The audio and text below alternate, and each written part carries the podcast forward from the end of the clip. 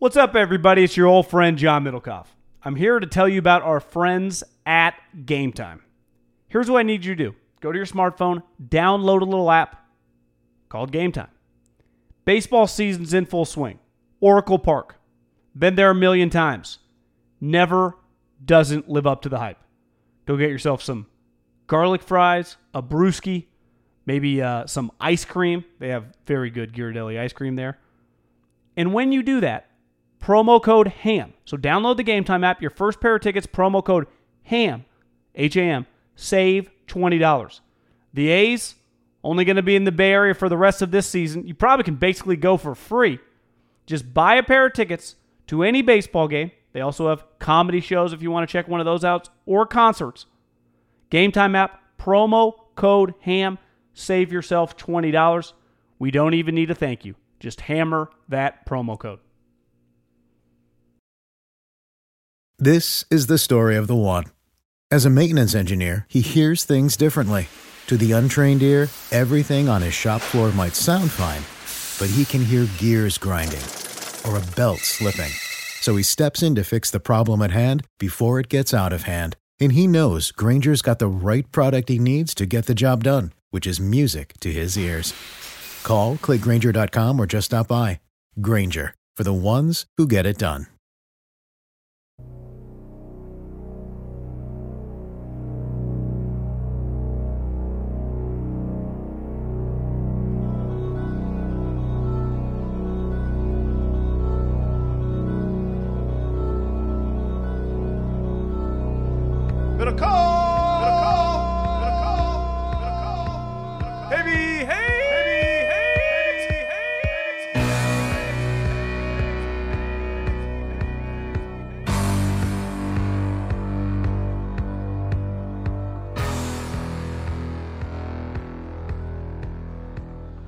Down for the neighbors. This is a, uh late Sunday night. We haven't done a Sunday night podcast in a long time. Quarantine guy. Quarantined. Uh, so we just finished a crossover podcast with the fellas over at fellas, the fellas, uh, with Sam and Andy on the uh, Light Years pod, talking about it was a, a Jordan Doc reaction, and uh, we talked for like an hour and a half.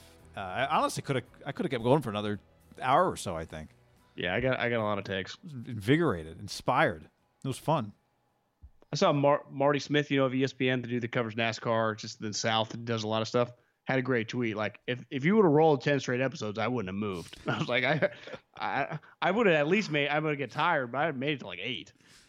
Uh, all right, so before we get into it, John, a few things. This is obviously a big week because it's draft week, and uh, so we'll have a lot of content. Go to our YouTube channel, the promo code Ham YouTube channel. If you just search us, you can find it, or you just type in promo code Ham. At least for now, uh, that's what we're calling it. And uh, we are charging towards a thousand subscribers, which is uh, awesome. We appreciate. Oh, I thought that. you were. I thought you were gonna say we're gonna start charging for the account. I was like, damn, we, we are. That's sweet. Yeah. Yep. So go do that. Yep. Check that out. of- we'll have some content up this week. I'm sure some new Oh, stuff. hell yeah. I, I would imagine by Monday, Tuesday, we probably have a couple like, even if it's fake, some cool fake draft stories. Like, there's gonna a huge trade that might go down. I'm like, huh? I, I bet we'll get a crazy curveball in the next couple days. Good. We've only waited. It feels like 18 years in quarantine. I mean, the MJ MJ doc's 20 years old. I mean, it guy. Uh, February feels about 10 years ago. I mean, we went from having nothing to the MJ doc and the draft in the same week.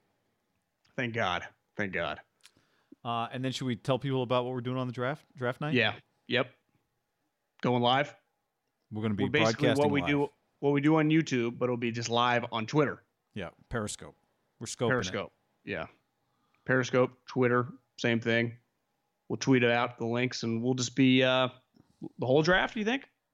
First round. Uh, how long is the first round? Like three hours? Yeah, I mean if the NFL GMs can do it, we can do it That's a good- remotely. That's a good, call. I mean, and then shit. and then also go subscribe to our YouTube bec- and and set the little thing that alerts you because Friday morning we'll have videos for the guys that the Raiders and Niners draft. Do you think we get all four picks for all four teams? Or, No. I mean, both teams use four picks. That's a good yeah over under how many picks? I'm I'll say we get three two one Niners pick two Raiders picks. What do you the, think? the Niners would be the curveball, right? With pick thirty-one. It would suck to wait till 31 They trade out of it. But I know, but uh, the other cool are we going would happen. 15 minutes between picks? Are they doing that? No, I, I think it's ten. But I saw They should also tell him if you have the pick, just send it in. Just just do I- it. whoever the Adam Silver was to David Stern for the uh, the the NFL, whoever Roger Goodell's guy, I think I saw say, if anything does go wrong and a team like freaks, they will pause. So we might, you know, we're like you know the the Redskins pick has been paused, just technical. Div- the Wi-Fi went out in Dan Snyder's house. You know, John Lynch's uh, router went down. Can you imagine? We get Gettleman's power's out. There- is, guy. I mean, you and I have been doing podcasts long enough. Like, you just never know, right? It's true. Weird shit. Weird shit That's happens. right. Anyone that's just had computers and Wi-Fi's at their house, just, and it usually happens at the time when you're just. It never happens when you're not really doing nothing, and you're just like, oh, whatever. It always happens like when you're trying to send something. You're like, why can't I get this go through? You just. I'd be a little shocked if something really weird doesn't go down. Maybe not. I guess. Yeah, I don't know. There's you- gonna be because there are a lot of computers, right? Yeah. Uh, all right. Uh, Andy Liu, Sam Esfandiari, Let Years Pod, cool dudes. And uh, credit to Sam, he's like, we should do a crossover. I'm like, all right, let's do it. Good idea, Sam. So that's what we did. It's like when Puff Daddy does a song with Mariah.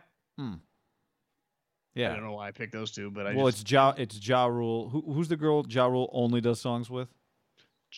uh oh Ashanti. uh, yeah, I was gonna say the the third chick from uh, Destiny's Child, but it's uh, you're right. Yeah, Ashanti. all right. Uh, so uh, they they have an interesting style, John. They just you talking, and then all of a sudden you learn that the podcast has started, yeah. Who knows what we said? which is perfect. So here we go. Yeah, Yeah, the cocaine story. Just, just okay. Well, I guess we're doing this. Pretty risky for Mike. Like, are, are we sure he didn't maybe blow a line, take a girl with him, and then on his way out? Well, if he did, those people have been paid off. yeah, something. I bad. just I just love the laugh where it's like ah ha ha. I was you know uh, I know nothing about that. They did it though, but not me. By the way, we have uh, Guy Haberman and John Middlekauff. I guess we Wait, has this started? I haven't started recording yet. Oh, John, we are you go with the recording? cold- we gotta go with the cold intros. Oh, okay. I'm sorry. You I, I haven't recorded. Are we, are we starting? Yeah, hit it. We are we are formally starting. Welcome to Light Years. The Light Years. Are we still calling it Haberkoff or is it the uh, Guy Haberman John Middlekauff podcast? What's the what's the formal name now? Ham. Yeah, all that works. Yeah, yeah. Promo codes to throw out. That's right. That's Yeah, that's promo code ham. You know, Haberman Middlekauff. Uh, I appreciate you guys jumping on and um. Wait, are meaning to we, do this we're on you your guys for a while. podcast? I thought you guys were on our podcast. I don't know. Well, maybe we can compare Your numbers. intro's way better, s- so- start talking about it afterwards. Yeah.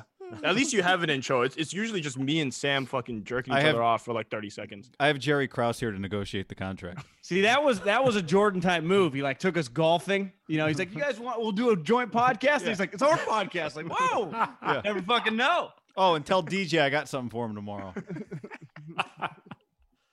Oh, so I guess we gotta start with that. That's the um before before the special aired, you got you got the story from Ramona Shelburne kind of saying that the 2016 finals was what made Jordan agree to this. He he saw either the Warriors were going to win 73 in a title and that would challenge the Bulls, or LeBron was going to pull off uh, what he ended up pulling off, which was you know the three-run comeback and kind of an epic comeback, and that's what made him want to agree to this. Where are you guys on that overall? Uh, on him waiting? Yeah, I, I just I just love the pettiness level of it at this point, where it's just he he, he didn't want to release any of this until he saw someone potentially challenge. Yeah. It's it's it's like such a poker move, isn't it? Like hold your ace until you need it. Like if Yeah. he had released it like in I don't know, 07. I see. I'm gonna go bullshit on that a little bit. I, I just think as you get older, maybe it helped a little bit, but like this was coming sooner or later. Whether LeBron won four or five or never won again, like he just, you can just tell. Like I just think he wants to tell. He's so removed from when he played. Now, did that impact a little bit? I know it sounds good, and I, I, I don't know. I It's, I mean, what if Steph had won? I mean, Steph would have won two back to back titles, back to back uh, MVP, 73 wins would have probably been the greatest season of all time. probably would have been a good shot to release that thing anyway. I don't. I feel like he probably would have thrown that thing out regardless of what had happened. If if the Cavs had won or, the, or Steph would have won. Yeah, maybe. I mean, people were kind of comparing Steph, not to Michael, but like, you know, he was changing the game a little like Michael did. Yeah. I yeah, I, I, I mean, Michael's the pettiest guy ever, so fuck. I mean, I think that I- my my point is it was coming sometime. You know, whether it was coming 16, 20, 25, like while he was alive, they were going to do this. I thought the part about the Ramona piece too that was enlightening though was her saying like part of Michael was he didn't want to like he didn't want to put the period on his story before he like when he still felt like he had a lot of story left to write. You know, the idea that like he would put up his like that this is his could be viewed as his tombstone, but he's not dead yet, and that's always what kind of kept him from putting anything But do out. you but do you buy that? I think all that stuff is probably an element. Like to John's point, I don't. I doubt it's all the Cavs won, and Jordan was like, "It's time." I mean, they still had to go to him, give him a pitch, and it had to be. It couldn't couldn't have been the fi- you know the five of us going to Mike like, "Mike, you ready?" Mike's just looking for somebody to make his doc. Like the guy who made the Iverson doc and Friday Night Lights and all. Like those, that was the guy that had to pitch him. So I think it's probably partly that, and partly Michael just I don't know, didn't want didn't want to write the final chapter of it. He probably was waiting for the Bobcats to win a championship, so that can be part of the doc. You know, Yeah, wait till he's formal, that he's one, yeah. formally given up on Charlotte winning anything ever. You be waiting. I forgot he ran the, the How about- Honestly, how about my favorite part of like all the stuff I read leading up was that Klay Thompson's uncle is the one that was like responsible for Right? filming this entire season. He was the video guy. Michael's younger brother is the one that went to his bosses at NBA Entertainment, one of whom is now the commissioner of the NBA, and was like, "We should, we should film all this stuff." And then Adam Silver went to Michael and was like, "Look, we will. Neither one of us can use any of this footage without the other one's permission." And so Michael agreed. But it's And, Michael and what I didn't brother. realize was, um, yeah, NBA entertainment was something that apparently Adam Silver was kind of headed up in the 90s, and it was like a very bit part thing of the NBA. And it, it obviously grew into all their film footage and everything they use now. But like at the time, it was, Trying to be like NFL Films back then a little bit. Yeah, but like on a such a smaller scale. Like they didn't really know what they had with it. And then, I mean, I'm sure someone was going through the footage at some point, like five, ten years ago. Like, wait, we have the '98 Bulls. And I'm just everything? I'm just laughing, remembering like the NBA TV stopped using those headsets. They're just like one big headset with that big mic Right. that comes across like two years ago, which is the stuff the camera guys use. So Well, t- to me, you notice right away Michael's the coolest motherfucker in every room he's ever been in, and he by far, once he got to the NBA, still to this day, like it, that's where the LeBron com- comparison, like he's just never going to be that cool. And the NBA was was bigger than the NFL at points and times in the '90s. Now, obviously, Larry and Magic played a huge role in that, but Michael put that thing on his back in the early '90s and and even the late '80s and took it to another level. Like they were bigger than any NFL team by far in the 90s. And he was easily the most famous athlete. Like the NBA, if I, I was thinking about if I was an owner in the NBA, obviously it sucks right now. You get the world's shut down, but just even if the, league was going on, you're like, how could our league be like that again? It's had, you know, moments over time. I mean, the Warriors dynasty, I think, was enormous but the rest of the league just was not even close to on that level. Like at the end of the day, I was in the car today and they're playing Stockton and Malone. You know, I mean, just the other players in the league that are part of it. I, I just, I don't know if they'll ever get back there. And there's obviously a bunch of elements to Michael and the way the players were. It was just so different, but it was so it, to me. It's just having watched a bunch of old NBA these last like month. it- as a seven year contracts, John. That's the answer. Ooh, the Pippen contracts. That's what eighteen million dollars. So I knew Pippen had the like that was kind of the the key elixir to their team, and like that that's kind of a general theme in the NBA, like because it's a capped sport and everything. It's any dynasty is tied with some player signing a below market deal, and it allows the GM and everyone to maneuver. Yeah, but I did not remember it being that low. I don't. I didn't. E- I didn't either. like I'm looking at. I'm, I'm pulling this That's up right now. 122nd paid player in 98, 97. And Jerry Krause says he's one of the best players in the league, even as he's trying to trade him. The owner told him not to sign the deal. Is that true? Like, I mean, I know he said it, but Yeah, I don't know. What it kind of sounded negotiating crazy tactic when he is said it. that? I just kind of went I'm with calling it. BS on that one. I am too, because I was like, "Oh, that's what a great guy," and you're like, "No way he said that." How about how about like Jerry Krause is the GM of the Chicago White Sox and just goes to Jerry Reinsdorf and says, "I want to run your team," and everyone tells Jerry Reinsdorf, "Don't let him do it." It's not like he's got some analytics. It's not like he got a bunch of books. Just to just to put this in perspective, by the way, Scottie Pippen was the sixth highest paid player on that Bulls team. Players who made more money than him were Luke Longley, Toni Kukoc, Dennis Rodman, Ron Harper, obviously Michael Jordan. do you have Rod? Do you have Rodman's salary that year? Yeah, four and a half. What was Mike? Hit- Like 25? 30 Woo. points. I, That's I do know he so- was uh he had the um you remember when uh Beckham came over to the MLS and they they're like Yeah. this is a Beckham contract and like who cares about the MLS but the big the big thing was he was getting paid 20 times what anyone else made. Jordan made 33 million. The next highest paid player was Ron Harper who made 4 points. so Phil Jackson was the second. Phil Jackson was making six. Wow. right? Exactly. Phil Yeah. Jackson was the second highest paid guy on the team. Didn't Scotty go bankrupt in the last decade? He's had his financial he? issues. It, it, kind of hit me. You know, it would take. It would probably be hard for Scotty to do. But if you just reach out to Mike and be like, "Bro, can I get a little cash?" I mean, Jesus Christ, you keep blowing me in all these videos, and every time you talk about me, I'm fucking.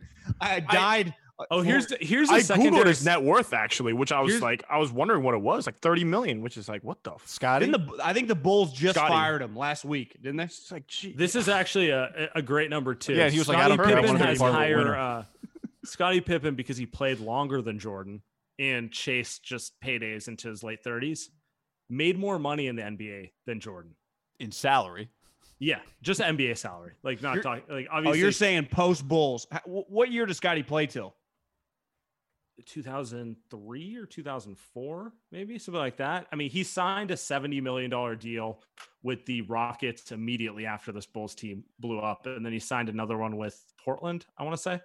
Yeah. So I mean, S- S- Scotty would have he Scotty would some signed with any, Scotty would have signed with anybody who was offering him cash. I'm, I'm curious. I'm Yeah, curious. he's like one of those MLB players on the market where it's like, Did not "Ah, what-" care. he's got Scott Boras's agent. He's like, whatever, just get me the most money possible. Got Boras to go. I'm curious how they talked about uh, Scottie Pippen in that day, uh, in the media in that day. I'm wondering if they, if they talked about him as like a great wingman, or was he kind of? It, it kind of seems like he's a little underrated, at least from what the documentary is saying. But that's all I've got going off of it. I, I agree.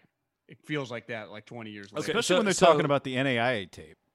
Oh my So, god! like, like middle- he's as big as a center, but he's got a coffin guy, you- handle. You guys are you guys are same age as me, so you remember. I mean, you have the same line of sight memory as me, like and all that. And I do not remember Pippen being revered in the '90s the way he's talked about now. Like he wasn't he wasn't talked about as one of the top players uh, outside of Jordan. Like Jordan was on his own tier, and then it was like I- don't know Ewing, Barkley, uh, Hakeem, like, Reggie. all those guys. Yeah, Reggie, Malone, Exactly. Malone's obvious one, yeah. And Gary all those guys. Payton. Yeah. Don't you think? don't you think though, when you're the guy on a team in the NBA, it's like you're the quarterback almost. Like you just get way. So if you're the B, Sure. it's why Clay, you know, before Kevin Durant got here, or you know, um, there's other probably situations. You're saying if Scotty just played for NBA. like the Timberwolves and was the best player? Yeah, it was like a eight-time just All leading Star. the, leading the Wolves to the like the second round every year. That Yeah, he just Kevin would have been viewed as like Tracy McGrady or fuck whatever. You know, maybe not that, but you know what I'm saying. Yeah. You know, Is it? yeah, possibly. Um, but he But couldn't score like that. I guess. Play style wise, he does seem like a souped up Andre Iguodala, like prime souped up Andre Iguodala. Like if Andre, never I mean, I mean, to what he sou- was. soup that up like ten times Soup more than that you're thinking. that's really fucking good. I mean, that's But, but like Andre at like 28, if you had Sure. put him with like Steph and those guys would have been Yeah. unstoppable. Like when I Even got hired, when I got hired in Philly, it was right as he was like, people shit on him because he was the For A. people that don't at the know, end of the day, worked, he was a you two. worked for Sam Hinkie, just for people who aren't Yeah, there. I worked for Sam Hinkie, and when we were devising the plan, how many elements to this doc too of just like modern day NBA of tanking Mike? Oh, S- okay. So where do we start there? Just in terms of oh man, some of the quotes, some of the quotes we'll we'll go over, but uh, the one that sticks out to me the most is MJ plays through an injury, doesn't tell the team, uh, comes back early on Goes a to broken North foot- Carolina. all things that would never happen today. It's like I, I can't imagine like I, I what is even the Well, you comp rem- of you remember when second Pey- year remember MJ? when Peyton Manning hurt his back and went to Duke, but no Sure. one had footage, Yeah. and it was like he was doing some secretive Yeah. shit. yeah. But was he doing now like is he- meetings there too? But even even that what was that seven years ago? Yeah, he was. Was that Jim? older, Wasn't that when. Jim Harbaugh went to meet? like, Yeah. Yeah, yeah, um, but like Michael, I guess was in a second year, so it doesn't parallel that. right. Sure. What's it'd be like Zion or something next year, like going back to Duke and train. I mean, it'd be crazy. That well, that's that's revered back, or at least like that's revered now. But you look at it now. We have an article article that comes out a few years ago about how LeBron takes rest on defense and how that's the smartest way to play basketball in today's league. You kind of compare and contrast the way that you kind of think about playing basketball with the two best players in the eras, and you're just like, holy shit. Well, that's more of a media point. Like the fact that an article is written But that's what's like being said. praising praising a dude for not playing defense to conserve his energy kind of sums up the NBA's problems. But it's I- I also did- there's just so much more media. Like in order to just to come up with a different point, it, it's you got to work pretty hard sometimes. But I, Too I hard. do, I do think what Andy said about not just the media. I think a lot of fans were like, "Yeah, we can just play. Our best guys can play 65 games, as long as we're ready for the playoffs." You know, it- that's not how Mike thought. Kobe didn't think like that. And again, I, I'll give LeBron was playing every game this year, but he was kind of doing it in spite because last year he had a rest year. Kawhi's resting, like it was calculated. Mike, part of Mike, and I think this is what parallels like Tiger Woods, is like it had nothing to do with fucking money. All winning. Now the money comes with it. I'm not saying that's not a huge part of it, his whole career, but winning, winning, winning, winning, winning. That's the only fucking thing that mattered. And that's why when like Larry and Magic, James Worthy, when these guys talk about him, you see the way they That's light the up. One. Yep. That. Yep. I mean, James Worthy said he was better than him for two weeks. Two weeks. Yeah. Dude was the number one pick in the draft after that season, and Michael still had two years left in college, and was a seven-time All Star. the footage of Michael riding his bike around campus at Chapel Hill just for three years, just He loving almost life. came back. He said he was thinking about coming back. Three Could- years. You have to talk to a coach. Okay, I'm is- calling I'm calling BS on this part. This was this was definitely the let's paint me to look a certain way kind of propaganda part of the documentary. about going back to school. No, Yeah, and just kind of like, oh, I'm all about school and all this. I'm like, I'm, I'm calling a little BS on that to a little bit. Might be a good call. Uh, Roy know. Williams, only player that could turn it on and off was Michael Jordan, and he never fucking turned it off. That's I, I, I I also think in th- th- Andy. That's the best. That's such a great quote because Roy, you can feel Roy is like He was he was dramatic. With Roy that is one, too. mad at his team right now when he says that. One- One thing I will defend Mike on in 1984 at North Carolina. I mean, they got nailed like three years ago for doing the test. I, I would imagine Michael didn't have to do a goddamn thing in class. He got he could fuck anything that walked. He was a god, and life was, and they were like an NBA team. So I, like, I, he might not have gone to class for two years and got straight A's. You know, it'd be like LSU football. I mean, it was just probably a joke for him. I bet his life was pretty good. You know, I, there's, 'Cause I don't think any. would que- those I totally say- buy that. yeah. I, I just think Oh, he was we like, actually? That reminds me, the letter his mom read that he sent her Hmm. might have been my favorite part of the first two parts of the episode, where he's where he's asking his mom to send money. Where he says sorry about the phone bill. Yes.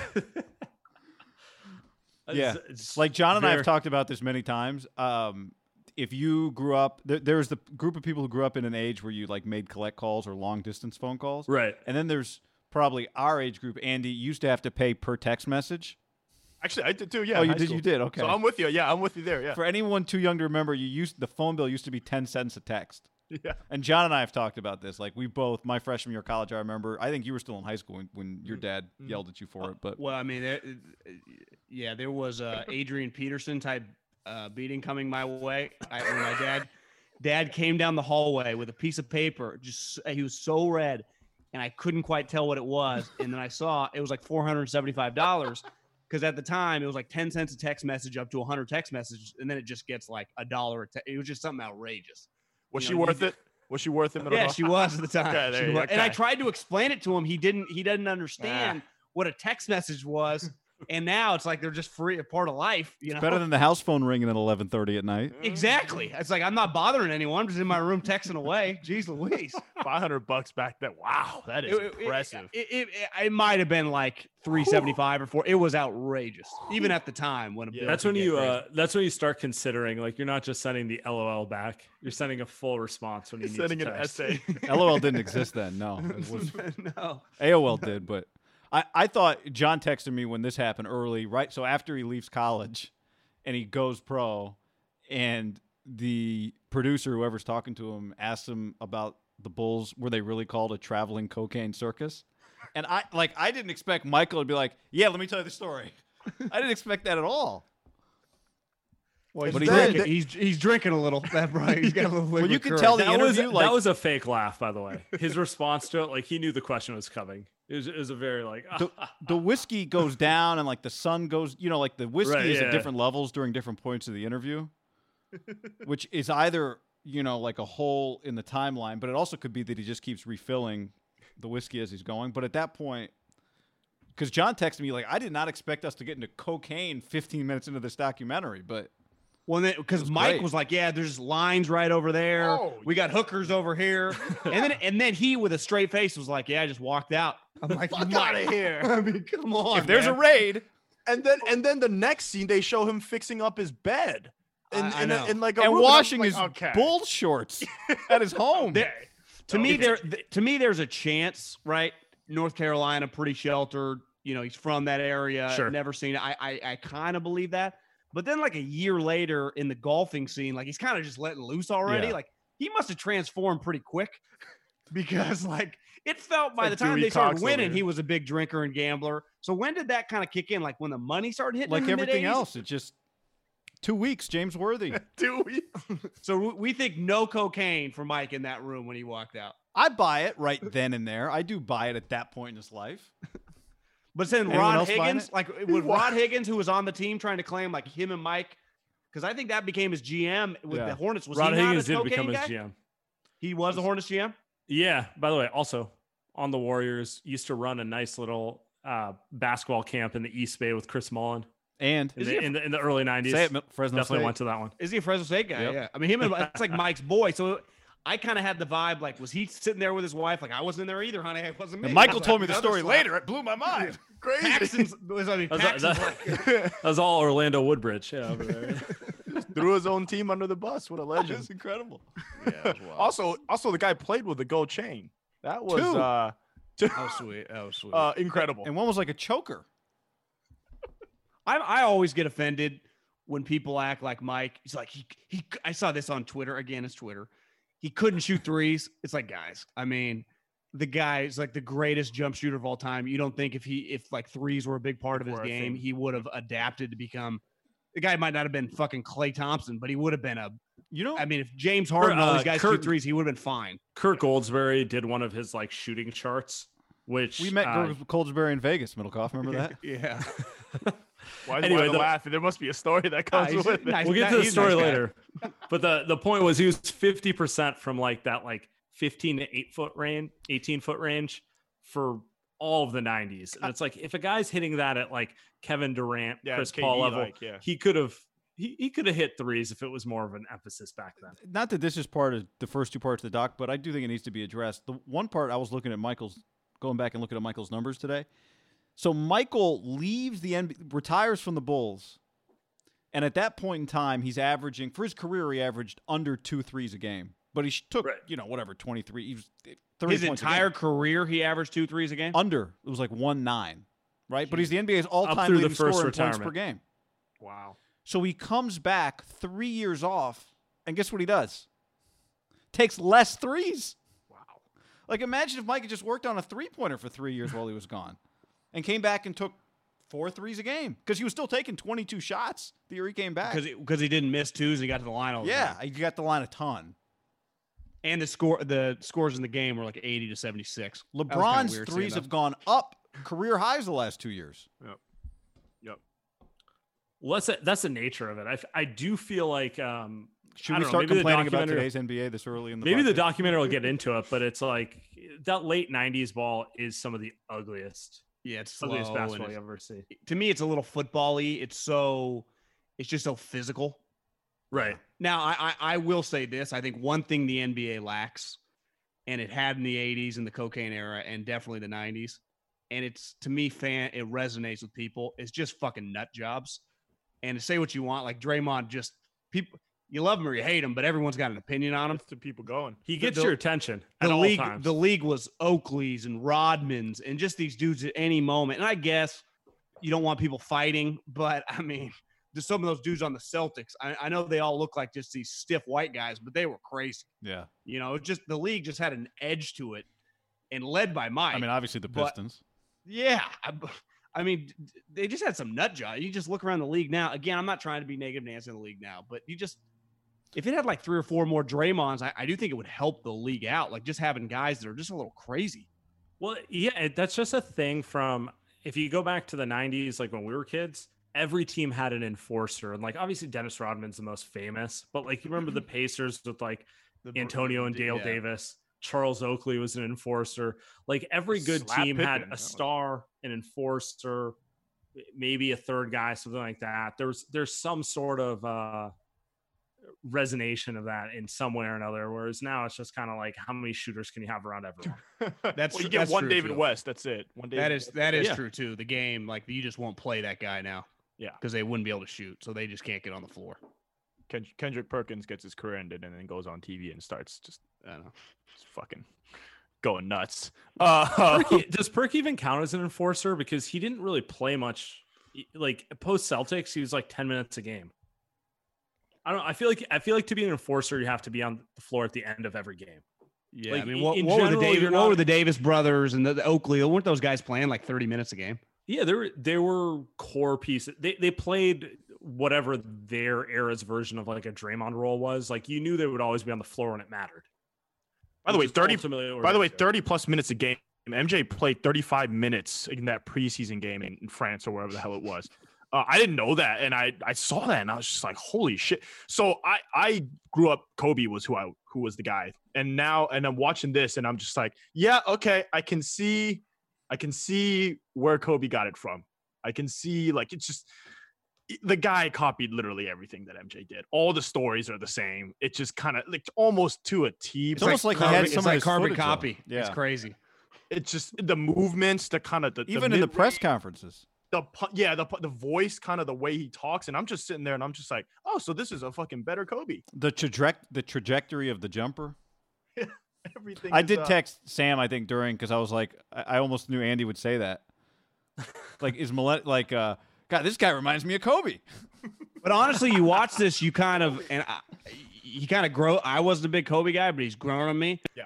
That Right. scene where he's like yelling at Harper and Yeah. lighting up Toni, you're like, those were the scenes from like ten years ago when they had the camera and Kobe was yelling at, like Swaggy P. And the, it was like, Smush. fucking, like you- did he What a have the did he have the film? Like how did he, that's Exactly. exactly what he said. But you're like, God, I wish there were more guys like that in the league now. You know, it's sweet. Yeah. I think those those are the things where like it's yeah maybe you don't want your guy to be like that if you're at work or whatever but yeah if you're watching sports that's the shit like that's what people do in movies and then you put that in real life that's like like either that or beat Tim Duncan right like one or the other either way you're winning I- I think one big winner of this doc's going to be Phil. Like we forget Mm. because it lasted. Yes. memory was the Knicks. Phil was a fucking badass. You know, I mean, you could just tell like the way you see the way Michael looks at him. You Well, know, Michael like- said, "I won't play for another coach." Like Phil, who went on to not to be smart. I mean, Phil's basically Phil wrote in a book, "I can't coach Kobe." Michael said, "I will not play for another." Co-. Michael retired because it was. I Phil's feel last like year. episode three is going to be the Phil episode. Like episode one was giving you the Michael background. Episode two is a lot of Scotty.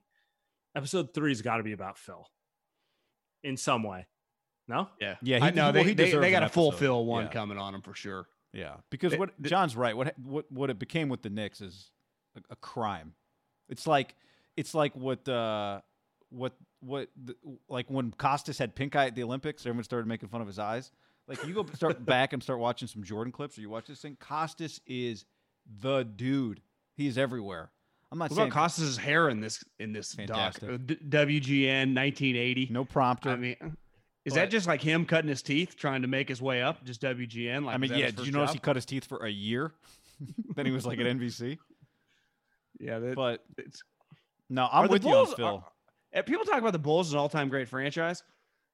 I mean, they had a Michael Jordan era, and that's it. They've sucked. Right. No, actually, it's it's quite the opposite. They've like we're 20 years removed from Jordan, and I mean, have they had one relevant? Mo- okay, they had Derrick Rose MVP year. That's it. they, they had a good yeah. The Tibbs had a, some moments, but they weren't. I mean, that's like the only thing they have beside the 2000s was awful. Clearly, the pre 80s was awful. How I about mean, Jordan? it's like Jordan taking say- a shot at the Cubs to, was pretty awesome. About rebuilding, he's like they've been doing it for 45 years. yeah, that was that was great. He's the. Um, I mean, the whole thing starts with him also making fun of. He's just making fun of him the whole time. Just oh. calls Oh. him short, and then the. Your diet pills keep you short. It was ruthless. To me, maybe that's It's why double. Michael. It's a short and a fat joke. Yeah. it kind of feels like that's where Michael. I don't think he's afraid of like yelling at teammates or whatever. It clearly going to get pretty bad with them talking to that guy. Mm. You know? Do you And now- think that's and he's, gonna- and he's dead? I'm, I'm not saying it's that bad, but it's just those are the things you're like, God, Michael's a fucking asshole to that little guy. Woo. It's like Yeah, I- LeBron and Dan Gilbert. is what it I'm still waiting for the scene which quote unquote um, is what he's afraid of coming out because I feel like in general mocking Jerry Krause who wanted to break up the team is not that bad. Can I have a hot take on jerry Krause? Yeah, go for it. underrated Not a terrible GM. Oh no, he's an excellent GM. I mean, Scotty from NAIA uh, hires Phil Jackson, Kukoc, Rodman, all these moves. Even Jordan, as the doc's ending today, he's like, "Yeah, Oakley's my dude, but shit, we had to do it." Yeah. It's like God. I mean, this guy. Sorry, did you say Kukoc? Yeah, t- uh, yeah, I think I did. Toni, uh, I mean, just Harper, we- perfect fit. e- Yeah, I even mean, no, random guys like an Steve excellent- Kerr as a role player. I mean, he just fuck. I mean, they were. They hated him though. Like Well, it gets- clearly hated him. It gets forgotten that Phil Jackson was coaching in the CBA and he was kind of viewed as like a hippie nut job.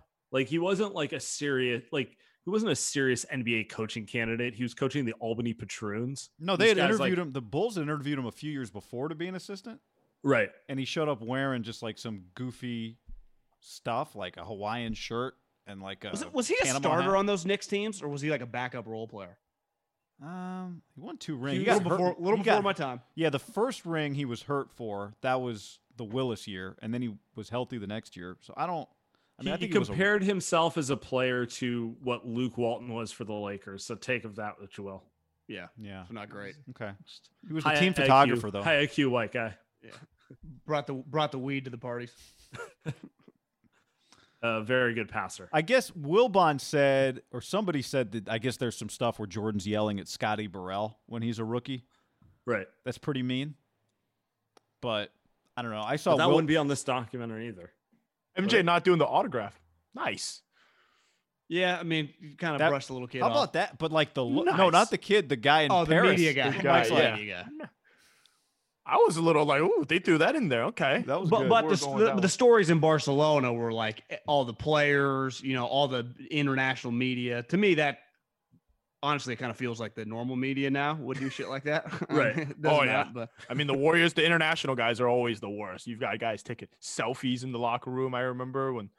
Whew.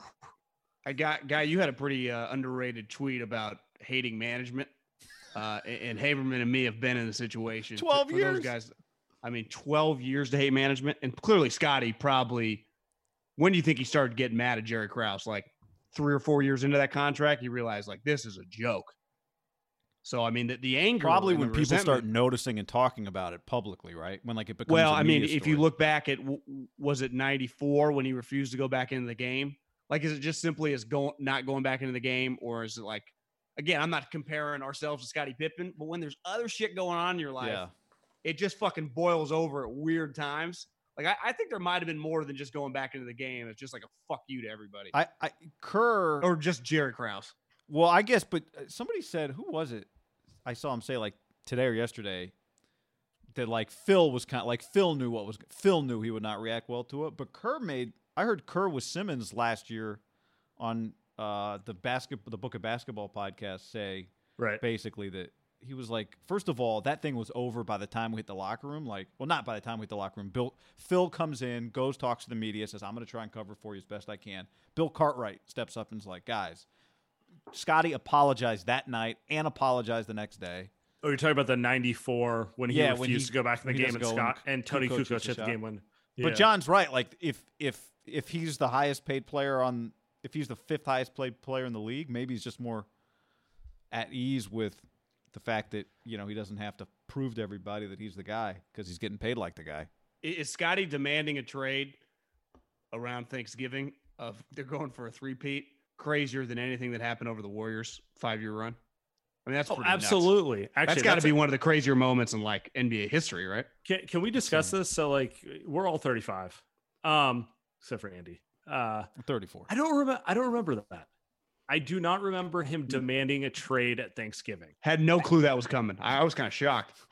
No, like I read about him yelling about trades after the fact when you read like all this bull stuff. But like as a kid, I just remember like Bulls, unbeatable dynasty, and you know you didn't think anything of that. So Uh, maybe maybe that's more of a media landscape thing or an age thing. well, that's my question. Is like, do you think if that unfolded today and you were 11 years old, you'd be fully aware of all those storylines? Yeah. Absolutely, because I'd be following Bleacher Report and House of Hoops and whatever on like you'd TikTok care more or about whatever. that actually. Yeah, well, I mean, that's probably not a good thing. But to the bigger point, that that brings me to my question: Do Be the biggest story in America. Does- does this team ev- even get to going for it their sixth time, No or chance. like? Is there a team like maybe the Spurs or like the you know the Patriots in football who have like the brass to quote unquote say you're going to play out your contract and we'll deal with you walking at the end of the year? To me, Phil, to me, Phil, the thing the Patriots never had to fuck with, Bill Belichick didn't answer to anybody. Like he didn't have a GM. Okay, So it was just like his animosity was with his There's players. no power struggle. Yeah, there is no power struggle. he Like, was to me- Krause to- and Phil in one. to me, Krause and Phil never would have made it to 98 in 2020. Do you agree with that? oh yeah, yeah. No, Like, I see what you're to saying. To me, that story would have got so big. Think of like, Well, and even if you think about Mm-hmm. it, with the um, Phil with the Lakers, he got into it with Jerry West in the same way, and he won. Jerry West stepped away, yeah, so it was already. Was he dating Jeannie at that point? I don't know if he was publicly, but he was that's shortly Still after. smarter than you think. You know. Remember the? I mean, this is a much lower level, but Tibbs and and Paxson got into it right, and he was just Yeah. gone. You know, just it would not go on. There's just too many I articles, too many be- too many podcasts. You- It just never. That's ninety nine percent of teams. If if your coach and your GM get into it, Well, I don't- uh, That's Curran Myers. every- someone's gonna win. Have you guys it's read not it- Gonna have like, you guys you're not gonna read- get like a five year. Have type any of you guys started battle. Ethan's book yet? Yeah. He's got a chapter on Bob and just like how he's talking he's talking about like GMs and how most GMs just have a thing. You know, like Morey's got a thing. Uh, you know, Billy Beane had a thing. Like most Right. guys you just and he goes through like five or six. M- Masai Ujiri has a thing. Like just guys obviously Hinkie had a thing. He's like no one really knows like Bob what's Bob's thing? Bob's thing is like the ability to genuinely massage everybody on every level of the organization. And that's not really like a thing that is particularly valued or at least, I mean it's valued with Bob. Sure, but he's not the like- thing that you put on how do you put that on a resume? There's not a catchy no one calls it Like nerd. You call ball. that crying at a press conference? What you call that? It- it's just is- that is all in on everything. work. didn't work though. yeah, well, No, it didn't. that is uh, that is. Uh, that You didn't is get true. it. You didn't get a free book. sure that you didn't didn't get a free book, did you? You buy that? Yeah, I bought it. Okay. Yeah. I'll buy it. I was thinking about. I don't know if checked can at the reach out. library first, wasn't available yet. oh, that's uh, that's great. Um, Nice I can't Traeger, Ethan. You're welcome. I can't imagine Bob Myers having to deal with Lacob and then having to deal with Draymond and then having to deal with KD all in the yeah, same but that's bucket. the thing. He's like, and it's, Ah, it's and it's and it's families and it just like It's e- it's every- more valuable than it gets credit for. Yeah. But you're right. It's not like when you think of a GM, you're like, oh, he's a numbers guy, or he's like a talent scout, or he's like a great contract guy.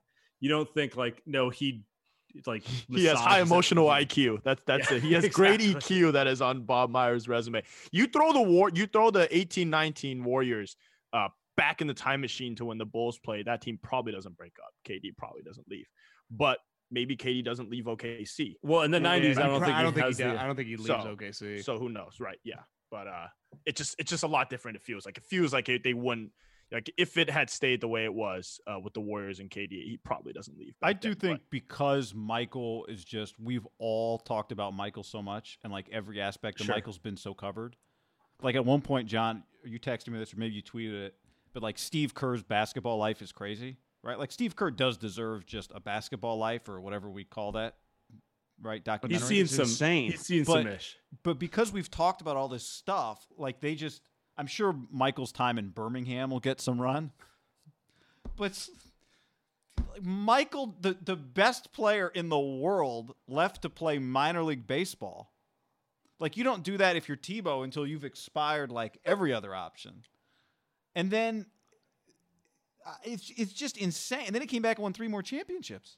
And so, like, we're talking about would this team stick together? Like, that's one of the 50 storylines with this team. And it's just nuts. I do think that's my one. Okay, so we've seen what one fifth of this thing. Is that right? yeah. Um, they're not going to delve into. they're not going to delve into the psychology of MJ on a level that I want to get into, because I'm just curious, like what truly made him tick to want to leave and to kind of stick it out with all these things. And we're we're not going to get that from this documentary. We're going to get some great stuff in terms of what the Bulls had to go through, but we're not going to kind of figure out why he a stepped away the first time or even the second time. I mean, even when he, st- he was still the best player when he retired in 98. He had no reason to retire other than he wanted to. Yeah, I wonder though, like when you watch, I mean, it's crazy now, but if it's relatively speaking to what it was in '98, his life, like just every, it had to just for a guy with unlimited energy, it energy, it had to be exhausting to live like that, just to Sure. be followed every day. And what team was it? Wasn't there a lockout in '99? Yeah, the lockout uh, immediately followed this season, and then we got the the 50 game season. The Spurs. which Yeah. yeah, Spurs won the title that year, but like if he did leave, unlike LeBron, that like when he went from Cleveland to LA, it's not like Mike would have needed a market size. Like he's not gonna go to the Knicks. right. He, makes so much money. Kind of a weird situation. I wonder if he needed a breather and then it was too late, and then he already realized like I want to come back in, and that's like you're Yeah. right. It's not really gonna come up the way this plays out. I I keep going back and forth. Like the best footage they have, clearly, I mean, they just have footage of the year, and I get you got to go back and set the how Dennis. This this was all setting. This was all set in the table. These two episodes. Yeah, to, to me, I, I need a lot of footage from. I like footage from practice, from game, from Golf locker course. room of, yeah, golf course, uh, flipping people, rooms. flipping people off. I just need, I, I need raw behind. I want him walking into the cocaine room as much Yep, as you that's got. exactly yep, Yeah. exactly what I need. I, I just need like the. I, I can't get enough practice footage or Phil coaching. The other thing you see that again is so much different today, like. Michael, they're at practice. The 98 Bulls are running a practice, probably because Michael demanded it. Like they were like, we got to fucking practice. Like that Yeah. would never. Le- LeBron doesn't. pra- They don't. So- teams don't. pra- I mean, the Warriors. No. don't. No one practices. No, yeah, see, no. that's the thing. Like, to, to Sam's question, like 15, he played 15 years.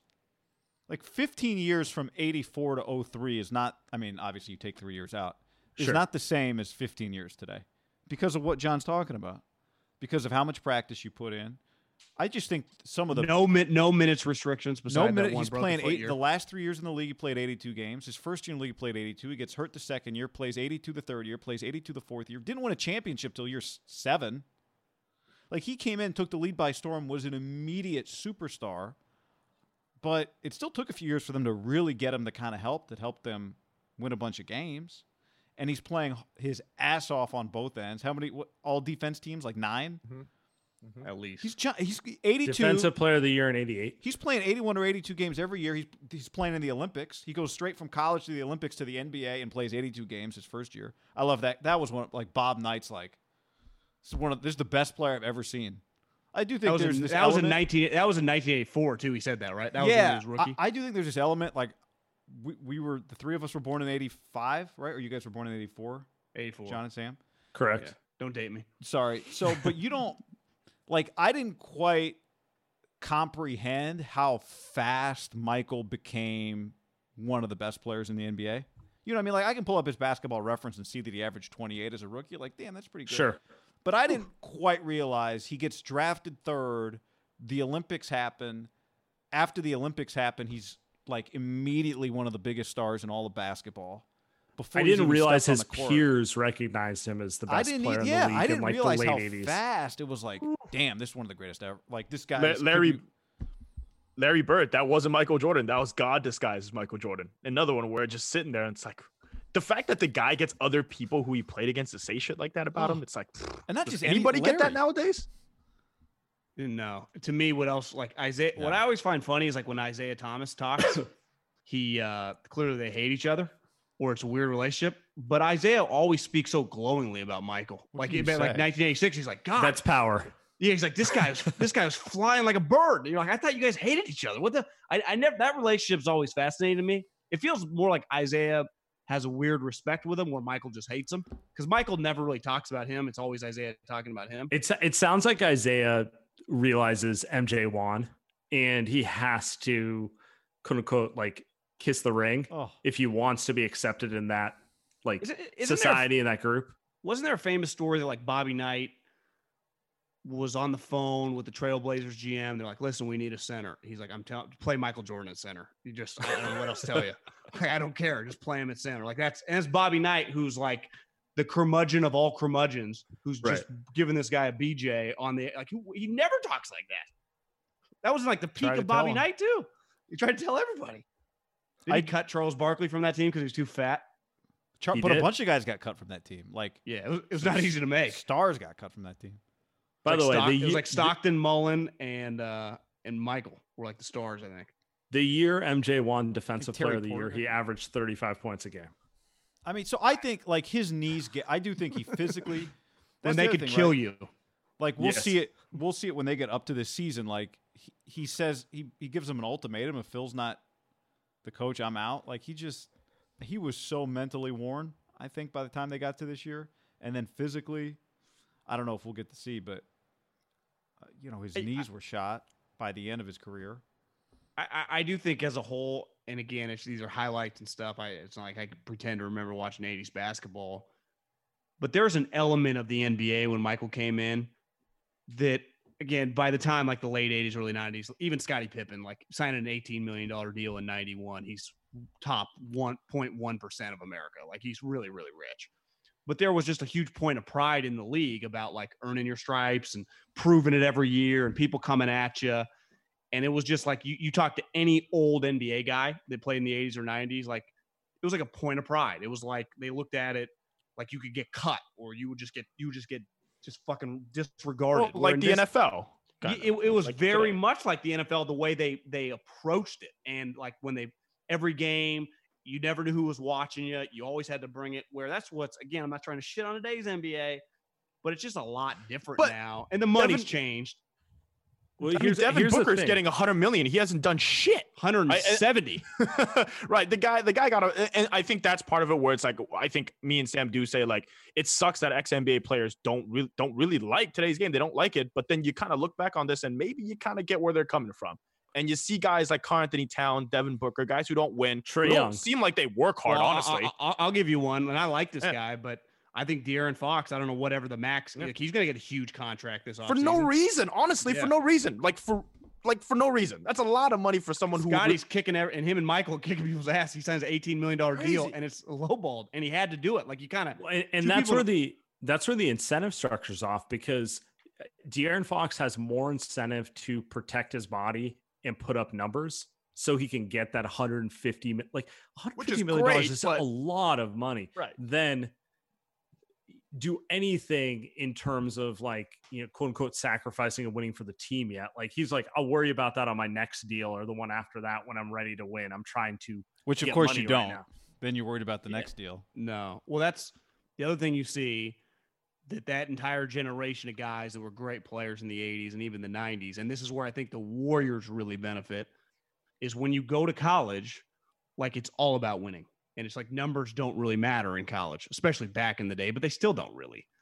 And you just learn to play as a Right, team. you only you only play if To you try do to outs- things yeah, you only the coach play if you do- doesn't put you in It's just about who has more points at the end of the game. And it's just part of the flow of the game, whoever scores the most or whatever. And Yeah. it's just the way they're taught. And that's if you look at the Warriors, like I, I feel pretty confident that if they don't fuck up this offseason, the next like they're going to win another championship. Their guys are just too again health or whatever, but their three core guys just they give a fuck. and I not mean, one and- is a and- blue They're going to be in position to compete for titles for at Big least a few more years. Yeah. Like there are some parallels to the way they think about it, like these guys. Again, it's like, can Bob go Jerry Krause now? Can he make a couple moves?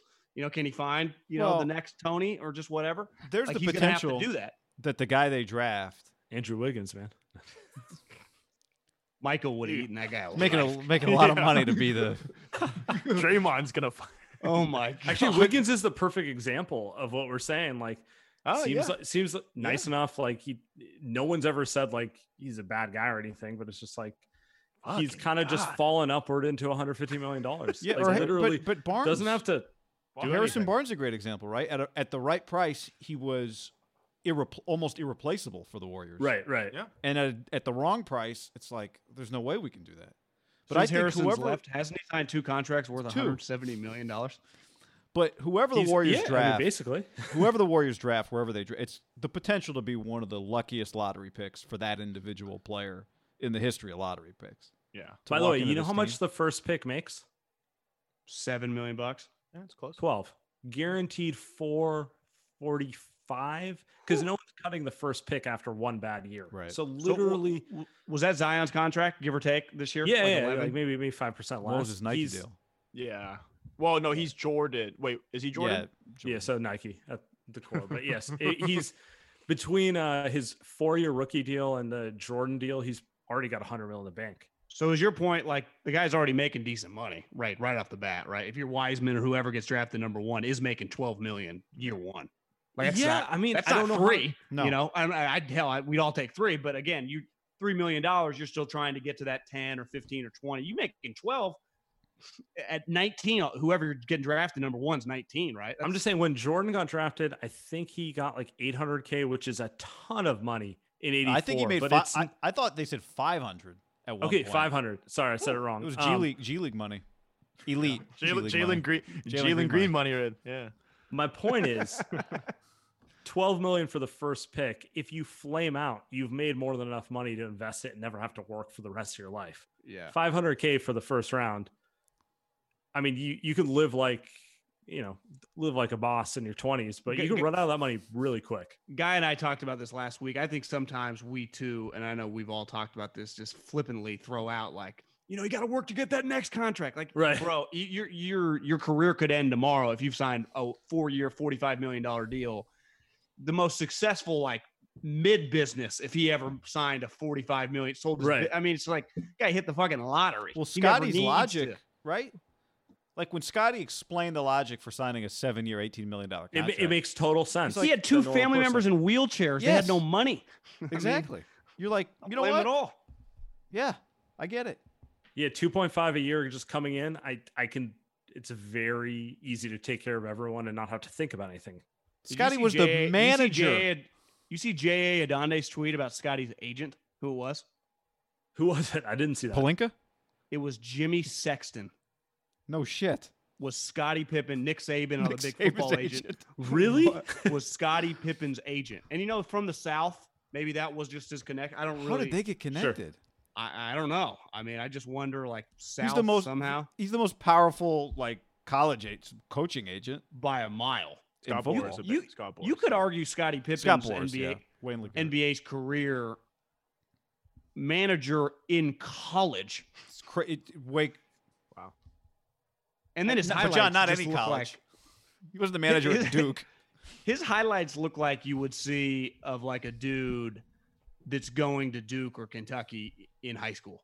Like that's what it looked like, and just throwing dunks down. I I also love a good NBA story. It only happens in the NBA That was where great. dude's like, you know, this one is Mike. It happened to Michael too. You know, he's like five eleven, and then fuck, he comes back six months later and he's six six. Like, I don't know any humans that's ever happened to. Uh, past it happened to Paul George. Remember, like Paul got to Fresno State. He he was was like tall six four. Then he got to six seven.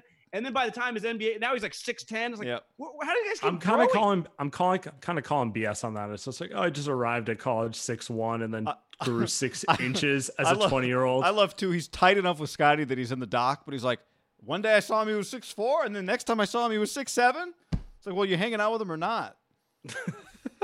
I spent a summer hoping that would happen to me, but So did the Bulls? What year was Pippen drafted? Eighty seven. 87.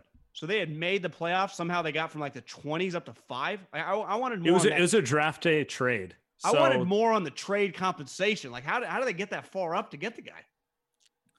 they traded some BS veterans to move up, and that's actually actually that's how the Lakers got Worthy because they obviously weren't getting the number one pick, winning the title In 1982.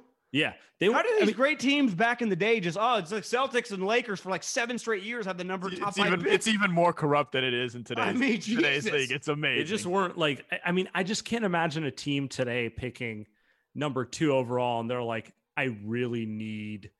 Um, you know, like a 33 year old Andrew Bogut. it's to all yeah, establish old the guy role players. They just they hate Yeah. rookies. Everyone hated rookies. It had been like last year if like yeah the Warriors had the number one overall pick and they're getting Zion. That shit used to happen in the NBA like in the 80s like clockwork. I mean every Yeah, every the, Pel- year. the Pelicans are sitting there going, "We really need Andre Iguodala's veteran leadership in here with uh yeah, they end up with like Iguodala and like Culver that picks seven. You know, it's like what? what? How did this happen? And Dave Little- Stern just smiling Culver in the drop. back. I need more David Stern. yeah, we need David Stern. Mustache I, David Stern. Yeah, he's- I, I, am always curious as to what uh what David Stern how he would have treated uh the NBA today uh with the uh with the minutes restrictions. It would have been fun to see the way that he would have dealt with uh some what the franchises had done. yeah. To me, I think the league is just completely He'd have hated it. He, he yeah, it, it. it, it, it jumped the shark. Now, I mean, it's it's one thing to take a couple games off. Listen, I I'm you can't hold anyone to 82 games, but once you're in like the 60 range and you're healthy, it's like, what are we doing here? You know, and, It's and then constantly too much going. behind the uh too much behind the curtain. Like I'm sure Michael Jordan got annoyed with fans and all that sort of stuff, but he never let anyone see it. That's the bigger thing. Selling right? shoes, man. Well, th- think about this. I grew up 20 minutes away from Arco Arena. When those three years, 96, 97, 98, you just knew when the when the calendar came out. When he came to fucking Arco Arena, the war I mean, the Kings were god awful. The Warriors probably equally as shitty. He was playing those two So, games. was that the Tyus Edney era? yeah, it was like a little old Mitch. Old Mitch I- Richmond? They had a little Spud Webb, O- OP, Olden Polynice. And it was just like Mike, Mike's That to be there. I remember going in high school to see Allen Iverson like in 97 or 98 when he just, those type guys now on sh- whoever the equivalent of like, it's probably still the Kings, whoever that team is, you're just taking that game off. And it was just like, that's a big reason. Then you got like, damn, I saw Michael Jordan and the kid in Sac and the kid in Texas and the kid in Seattle. And now it's like, well, I wanted to see fucking Kawhi or LeBron, but you know, he was drinking that- wine and taking the taking the game off. Yeah, that's uh, Oh, the whole no, thing. dude, Like and Adam, Adam Silver's like texting, "It's all you, LeBron. Do whatever you want." Who had that quote early in in the first episode? They were like, when you saw Mike, you didn't get 12 points a game. Like if you came to see Mike, I don't know if it was get- No, I know I, I wrote? I think it was that down, too. Adande. Yeah, whoever it was. He's like, you got 28, and you did. Well, I that, mean- that was him. That was th- them saying he was playing every game and he was playing hard every game. They're like, yeah, because people are watching, and you're like, oh, well. Yeah, like that. That when it starts with that trip to Paris, which was that whole thing was That's what organized was. by McDonald's. Like they went to Paris because Michael had an endorsement deal with McDonald's. Like it was a McDonald's. I didn't even realize it was a tournament because they were joking about how they won the championship. Whoever that who was the rookie. Oh, that was the best part. Is like this doesn't count. I didn't quite understand what was going. See, I was confused. They was like, played is like a bunch here? of teams in Paris as in like a tournament. Well, of course they won the tournament, and so they get a trophy. So they do this. Uh, they still do this. That they call it the club I had no championship. so idea. the the championship of every league plays Oh, in the tournament. cool. And it's like, and um, you know, it's cool for soccer where uh, they're a little more even, but it's like the NBA championships. Just a- a little more talented. How, how like, hard do you think champion of the MJ tried? Spanish How hard do you think MJ tried in the in the in that tourney? The guy just went all out, just balls to the wall, walking he- he, drunk he- as shit. I don't even think he needed to. is- Well, is I was- yeah, thing. but he would have. I was reading. he was this definitely getting wasted. David Halberstam book about Jordan, and uh, on that trip, I guess it went up against the the Marlins Indians World Series, like that tournament. And baseball's ratings were not like baseball was not doing great in that year, '97. And Ebersol, who's the head of NBC, had to decide between going to the World Series and going to Paris. And Ebersol and Stern are tight. And Ebersol ultimately decides to stay and go to whatever game one must have been in Miami, right? Because that's where game seven was. And uh, is that Manny versus? Uh, What's, what's it? Uh, Young Manny Cabrera? and Thome, yeah. Edgar Renteria, the hero, and uh, Craig Counsell scores. But Stern tells Ebersol, "You want to come to Paris or go to the lowest, or or be at the lowest rated World Series ever." Like so, Stern had as much swag as MJ. Like he was talking shit to the head of NBC, his buddy, about how bad baseball was at the time. The NBA just, I mean, they. I don't remember I guess I do remember watching Super Bowls in those years, the Bills and earlier the Redskins, and then the Niners and the Cowboys. I Yeah, I always don't- wonder how much of that is it's kind of But like the, hangover period from like the Niners being great to like I- being I just few The, the, the But I didn't even NFL was actually at the stru- time, the, the NFL was actually struggling kind of in the early '90s. Just big picture, like teams were moving, they were not making anywhere near the money. The I, I'd argue the NBA and baseball were bigger than the NFL, and then baseball went on strike, so that fucked them. And Yeah. Jordan Jordan left, but once he came back, it was on like Donkey Kong for like '96, '97, and '98. They were to me bigger than Favre. I guess the Yankees kind of came around at the end of the '90s, but I yeah, but that would have been like the Braves, the Twins. Yeah, I, I, to me, Michael dwarfed Most of my sports watching was the NBA in those days. I mean, I watched everything, but my memories were the NBA. Uh, same with me. Not if I Two don't three need peats is insane. That just Yeah. you see the Warriors break down at the end of the or the first three peat. I mean, I guess it's they already won three, but uh, yeah, going- like when when they got KD, you, you kind of thought like it's just predisposed they're gonna win for a time. I mean, they damn near. I mean, the guy stays in healthy, right? They would have won the third one. Well, it, but sh- it's it like, shows you they could have cruised to three without Yeah. injuries. You know, It's just- Yeah. it wasn't really a fair fight. You know? It just I, I know me and Guy like. I love the NBA, I and I liked watching that team. I like gambling on their overs. I didn't want him to come here just because I knew. Now it was cool when he was here, right. And it was. I mean, he was incredible, but it was. I do understand where people outside of this area are like, "Fuck." I mean, this shit's boring as shit. Right. I mean, it's, you could argue at least this year there was a little intrigue. You know, Clippers Lakers was going to be fun. Who knows the East? Were the Warriors going to be like the 30 win Bulls that made the playoffs? the 30 win Bulls making yeah, I the playoffs. saw that thirty and wow, that is worse than the East that LeBron played in the last. If like 10 Steph had come back and Klay had come back, but I'm with John. Like John, I, there were some bad. There were some bad teams back then too. you just the league benefited so much. I We think talked they only so had much. 24 teams right then. Yeah, Maybe, uh, right. or- or 16 out of 24 20. making it. Yeah, because they had a, they finished like eighth out of 11 in the East, right? Yeah. So maybe they only had 22. Is that possible? So it literally Or was just it out of 12? Just keep trying and you'll eventually make it. But I I do think you know we talk so much about like how fans feel about social media and politics and all. I think so much of it is just you don't have the storylines change every year, and Michael made it so easy. You just see like they go from no fans to sellouts. You couldn't afford a seven dollar the seven dollar upper deck ticket. I love seeing old ticket prices. That's what a slice know- of pizza costs in the marina. Um, thing- but like you, they so quickly just the average person became a basketball fan and a Bulls fan. Like that's what Steph did. I, I don't know if anybody did it to the deg- like in the way that Michael did it until Steph. We're just people who didn't give two shits about basketball were watching basketball. Well, I I also think there's a small percentage.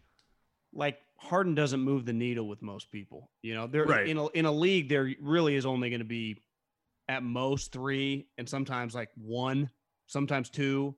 And the Warriors had two of the three of them, and then LeBron. Like people, like the NBA media loves acting like Russell Westbrook. He ain't doing something for most people. Again, he's entertaining, and they'll if he's on, people might pay attention. He's not carrying the league. no, it can't. Not even close. And I think they got to pray to God Zion. Like one thing I, s- you know, Maybe- Michael was Michael was always big on like wearing suits and stuff. And, and I don't in 2020 like the dress. The one thing though, just the way he carries himself, there was just like you know the guy acts pretty professional, and I think there is an element to that. Well, it goes the- back to it goes back the to the point for sure. That where Steph and Klay was- have that. it goes back to the basic point where if you were watching the Bulls, you knew you were going to get, or you felt you were going to get Michael Jordan's A effort. So you had the interest to watch him, I don't know, like March 3rd against Sacramento Kings, because you knew you were going to get the peak Jordan effort. With the NBA now, I don't know, like outside of when the Warriors were chasing 73, do you really feel that way with like any player. Any I don't feel like that with them uh, the last couple of years. It was kind of Yeah, I mean, I- yeah, it's it, pretty much they chased it that one year. They lost, then they they started to become the you know like everyone else who's like we're gonna pace ourselves, which is smart, but it's also terrible for the consumer. Yeah. that's it's all it's all like that. It's like it's great that De'Aaron Fox gets a hundred plus million dollars, but then it's also like For well, De'Aaron Fox.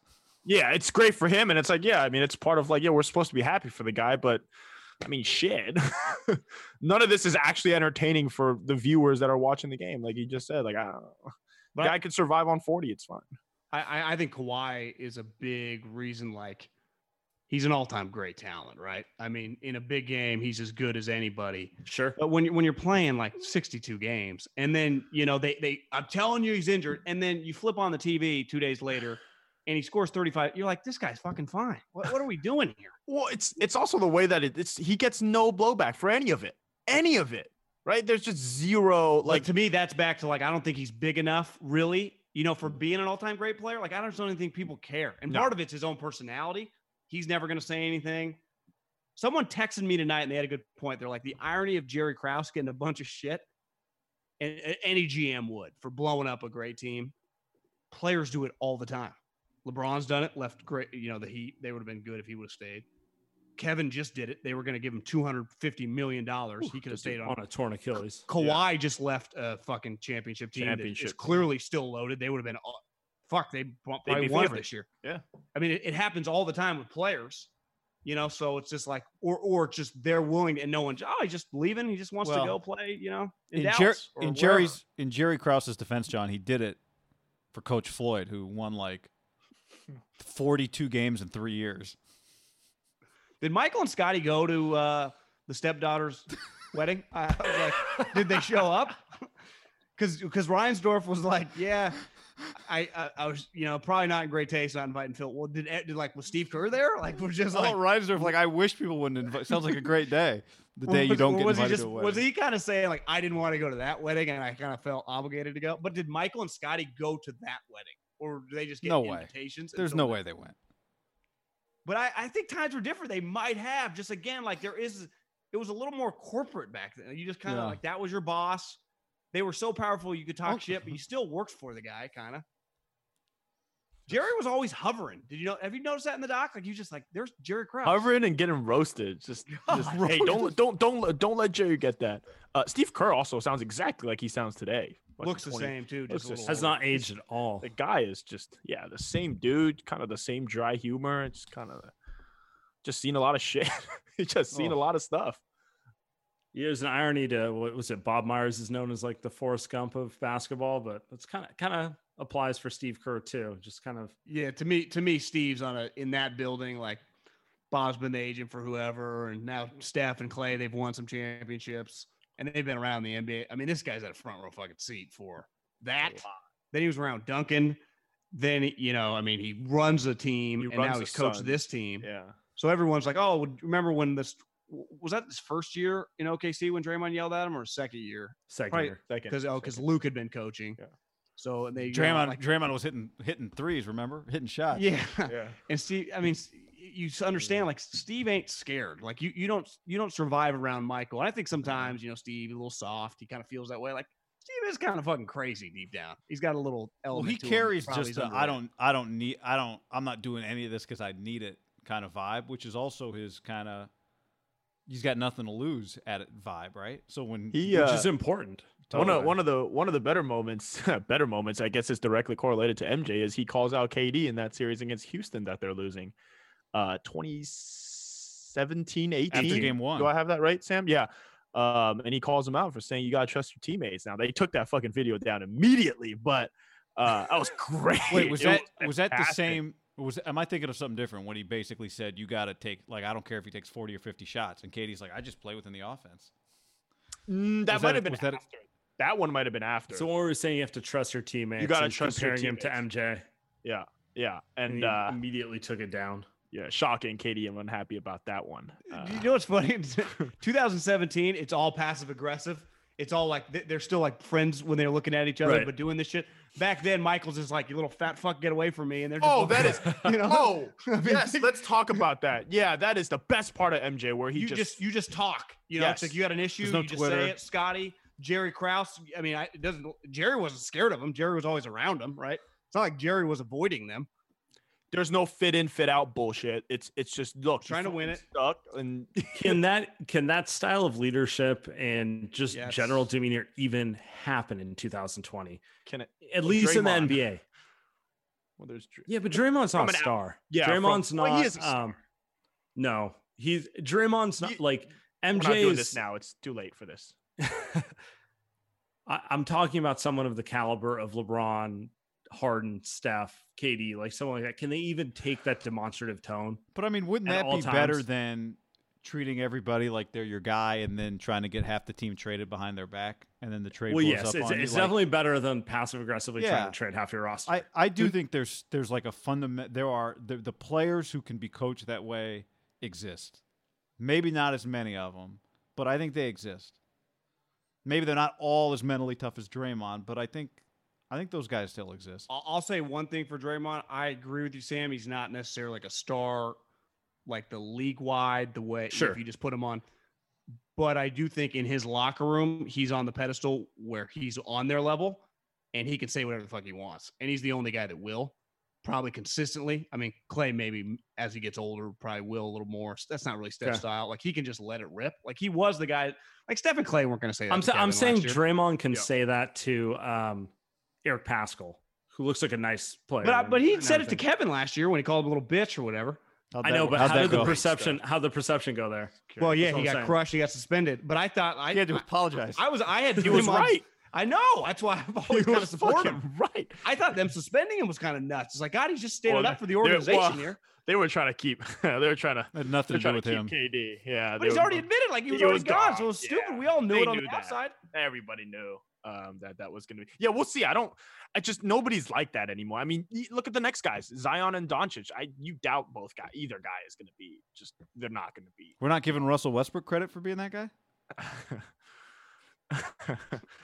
I don't think he this a- yells at you his guys a- teammates. You guys a pro Russell Westbrook podcast or uh, no, How about like I've, I've come around on him actually. I'm I'm I'm pro Russell Westbrook these days. That's what happens when you get old, man. You it, just tu- it turns out shit. like that Michael's issue Michael played golf with Danny Ainge before game two of their playoff series. I, can I red flag something? I saw about 50 people in the media immediately. I never want to hear about 2020 Oh yes, being yes. buddy buddy. It's like guys, yeah, so this is my we- point, John. we've Right. heard all the stories. Michael did this on purpose to fuck with you. Well, that you one know. didn't sound like he fucked with Danny. Well, But- he didn't need to. He was Danny was like whatever. He's yeah, a but the point is role like the next he day taking he Larry didn't, out. He didn't. Yeah, he didn't go soft on Danny in the game. Yeah, Didn't he but, buy? uh, but- did, did I see somebody tweet tonight that he bought Barkley a twenty thousand dollar earring before Game Six of the '93 Finals or something like and that? And then called him a fat fuck. Bad Yeah. But I'd say the one difference, like if that's true or not, like him and Charles had had a long-standing Yeah. relationship and known each other for a while, and Charles would have been the first to tell you, like this guy would shoot me in the head on the basketball court. So it's like, I think the buddy buddy thing for the media trying to defend it, it's like, well, then we watch it, and no one's playing hard. Again, I no one would care if you yeah, it gets it golf. gets back to what your point is, which is they're not playing hard. Yeah, and they're like not a- or, they're not orchestrating uh, free agency. no one in the Boston Garden were like, God, you know, we just didn't get our money's worth tonight watching this game. You know, it's like, Jesus Christ, I no one cares what they do as long as like when they're playing. I think the knock on these guys now, it's like, yeah, they're really close, and then I just they don't play that. hard. Where that's one thing in football. Like I think these guys are really close in football, just like the NBA, because you're Sure. now with these camps you're around. But the nature of the sport of football, it's like, well, you you can't like half-ass it across the middle. Yeah, Right. but you know what it is too. I, I think part of it is like it goes back to what Adam Silver when Adam Silver said at the Sloan conference about like all the players being unhappy. Is I think it feels to some like it's the players against the players as a league against like them and the fans are not on the same side. Whereas like Michael could play with Danny or whatever, but when it came to game time, like Michael was the Bulls fans had Michael and the Celtics fans had Danny. And I think people Well, they feel like they the still now- felt aligned to their team. Exactly. Is what and it now came it down feels to. like it's the players.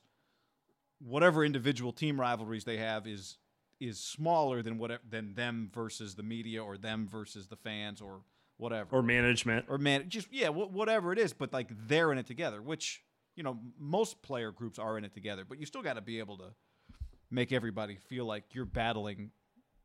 Well, it's like it's like their their primary team is the uh, players union, as opposed to whatever team they're playing for, and, they're- and yeah. that's kind of the the disconnect there, where it's you know you don't you don't see like Jordan is golfing with whoever, and he hates Jerry Krause, but when the game starts, all he cares about is the Bulls winning that night. You don't feel that same level of commitment from whatever player you want to pick today.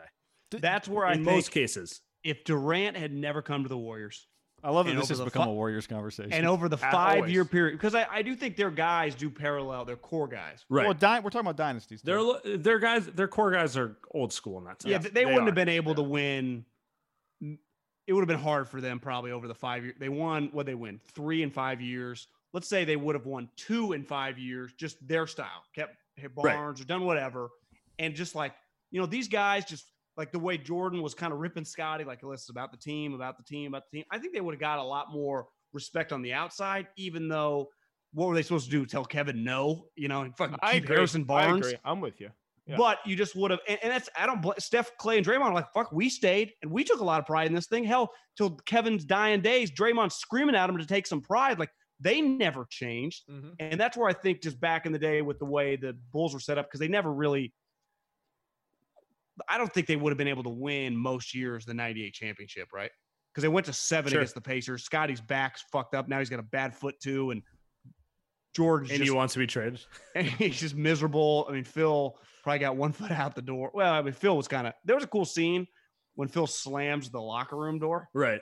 It's like, God, you don't see get Phil like that often. Get like How about that locker room? How small it was? Yeah, it was just like an airport carpet and like some stools and a trainer's table in the It- corner. It is like Oracle. It is. It does look like Oracle locker room was a piece of shit. It was just. To me, it shows you also that the guys just adapt. Like if you give them a shitty locker room, guys just have a shitty locker room. They won't even. You don't even think about it. It's just straight to the club or the Yeah, like what, what's casino Ju- after what's the what's for- Lacob's locker room now? Don't they have like heated stuff, and, like Oh. individual TVs, and it's just you're- it's you're remarkable. Your basic college basketball college basketball team has individual TVs now. Yeah, Do Duke. you? Duke's like got it. Stanford would have that. Yeah, I don't know if Stanford does, but like, Yeah, I was gonna say you of all have non-major programs have sweet shit. Yeah, you're probably right. You know, Yeah. it's crazy. I mean, it's not crazy. right. It, there's a lot of money, but Well, before we get out of here, let's let's uh let's tie this all back. Um give me your uh take and feeling through the first episode. Did it live up to expectations and are you excited for the rest of them? Guy, you can go first because Yes. you're on my screen. yes and yes. I mean, yeah, I mean, I, I saw a lot of stuff I hadn't seen before, just in terms of footage.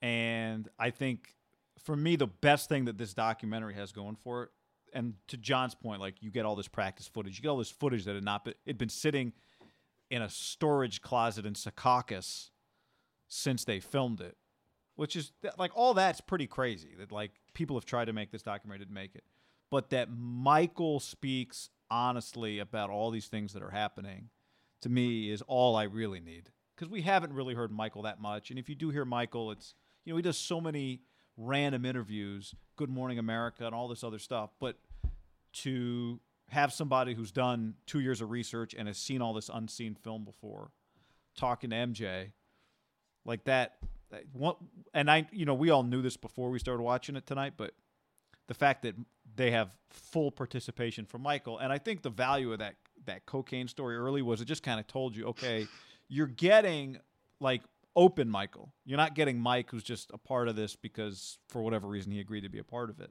Like this is Michael trying to. I think Wilbon said this, or maybe Ramona wrote this, or like this is Michael controlling his narrative to the degree that he can, even though all this footage kind of speaks for itself. So yeah, that's that's really all I need is Mike. Yeah, it's gonna be uh, it's gonna be interesting to see. For me, it's gonna be interesting to see the players that I've watched growing up now do it. I mean, Kobe's not gonna get one, but but Duncan, I want to see one for Duncan. I, I, want think to Co- I think Kobe could get one because they would have so much film. I mean, he Just- wouldn't be in it, but yeah, narrating that- it. But I think he could get a real one because they I mean, he's so much film. He's on got to it. appear in this one at some point, right? He's Ooh, in this. hadn't I remember from that. the promo they show him sitting down. Oh wow. He was in the promo, and then you know he Be passed, and they stopped uh. Putting him in the promo because it's. But yeah, he'll definitely be in it at some point. I mean, I want to see a Magic and fucking Bird one. Like shit. Um, Didn't they but make that? not that I want. I want to Yeah, see. there's that. not- one, not to there's this one on- level. there's Yeah. one on HBO that's it's not on this level, but it's pretty good. see a LeBron one. You know, LeBron has a documentary team with him for the last 20 years. Oh, he's got one for his kids. He's got one for him. He's got one for, I mean, at least the It's on stuff. that- Quibi or whatever. What's that? What was the Bronny tweet from uh, Joey Molinaro? Bronny went Oh. oh 100. Just a lot of TikTok stuff. Um, but I, I leave it up to to your your guys' thoughts too. I I, I enjoyed it. I thought it was. Uh, I thought it's great. It's refreshing to see a star player talk about uh, actually winning games. I think that's that's. And also, I think the craziest part is, at least to me, it seemed like he could get coached. And you know, a lot of the times, you know, in the NBA, it's it's like it's not it's different from Kyle Shanahan who can make a you know a shitty offense you know pretty good. The NBA, it's like, look, man, if you got shitty players, you're doesn't matter what fucking scheme you have, you're you're gonna be could be good. So um, it was kind of cool to see MJ, you know, kind of listen to his coach. It was kind of cool to see like a, a cohesive team. Uh, you don't see much of that uh, in today's NBA. No, I to me the key is Michael being transparent and honest, and I think the alcohol. And I I wonder if part of the reason he's drinking, part of the reason he's drinking is just. I mean, this is not you don't see him super candid a lot anytime. I mean, I bet his friends do, a small percentage of people do, but he's not like this publicly. So probably he needs to get liquored up a little bit just to, so he could be his true self. And you kind of see it come out sometimes. Like he'll just get kind of fired up. And it's like, God, this is badass.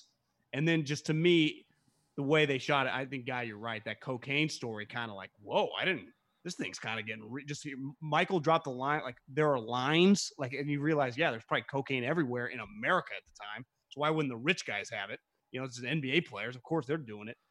And to me, he's he he's gonna make the doc because all the other guys like Kurt is awesome. You know, Phil, Rodman, like those guys are gonna say.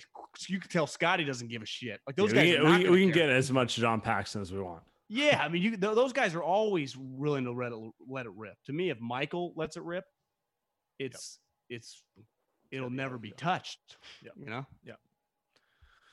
I have a question. Sam, you want to wrap us up? Your Before thoughts? uh, after Sam wraps us up, I have one more question Yeah. for you guys.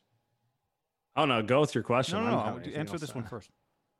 Okay, to the question. Um, no, I'm just excited to see it. I'm excited to see the rest of it, see the behind the scenes footage. I'm hoping we get more practice and candid footage because these first two episodes were 80% Like interview Um, narrative.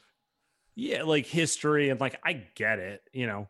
I don't need to learn about Jordan at North Carolina, but like the average viewer probably does. So I'm curious to see how deep they go into it. Like they gave you teasers Need the this meat. episode Sam needs the meat. of like him yelling at his teammates and stuff like that. So Charmin. to I'm me excited. though, to me though, where that's cool is it's like NBA royalty talking or basketball. Right, royalty. It's like right. Roy Williams. It's James Worthy. You're like, oh, Sure. sure. You know, it's like James oh, Worthy. James Worthy saying like, yeah, he was.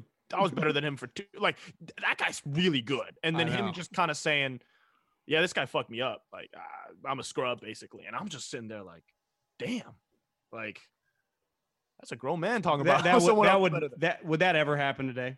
No, no, no, no. A player of James Worthy stature talking about even if the guy's way better than them, they Yeah. guy, players don't talk like that. No, no. And you got Trae Young out here talking about, you know, he gonna be better than Steph. Like, no, that's not happening to, to- yeah, today's game. So you will let you. Uh, cap that, we're gonna we're gonna have another Trae Young podcast. But That that leads us to my question, which is: Is this documentary going to change anybody's opinion that Ah. thinks the 73 win Warriors are better than the 72 win Bulls, or just the best? well, I don't. team? I don't know if anybody Oh, thinks no. that they're better though. I, I could think beat the question. could beat them. I think it's the them. 16 17. The 16 17 Warriors is going to be the one that that people are going to say is can that team beat the Bulls? Because there are a lot of people that have watched both and have said that the Warriors are just as good, if not better. The '96 Bulls against the first KD team. Yeah. Well, I I think think, that's that the I think the I think the thing we're going to take away from it, hopefully, if it's done right, is you know you can you can put together a perfect storm of a team for one season, But what makes the the 98 Bulls special is like they were splintering apart and they still won it all. Yeah. Yeah. So I think that's what we're going to take away from it. It's like, I mean, it's kind of a direct shot at LeBron. LeBron's individually as good as I love this podcast.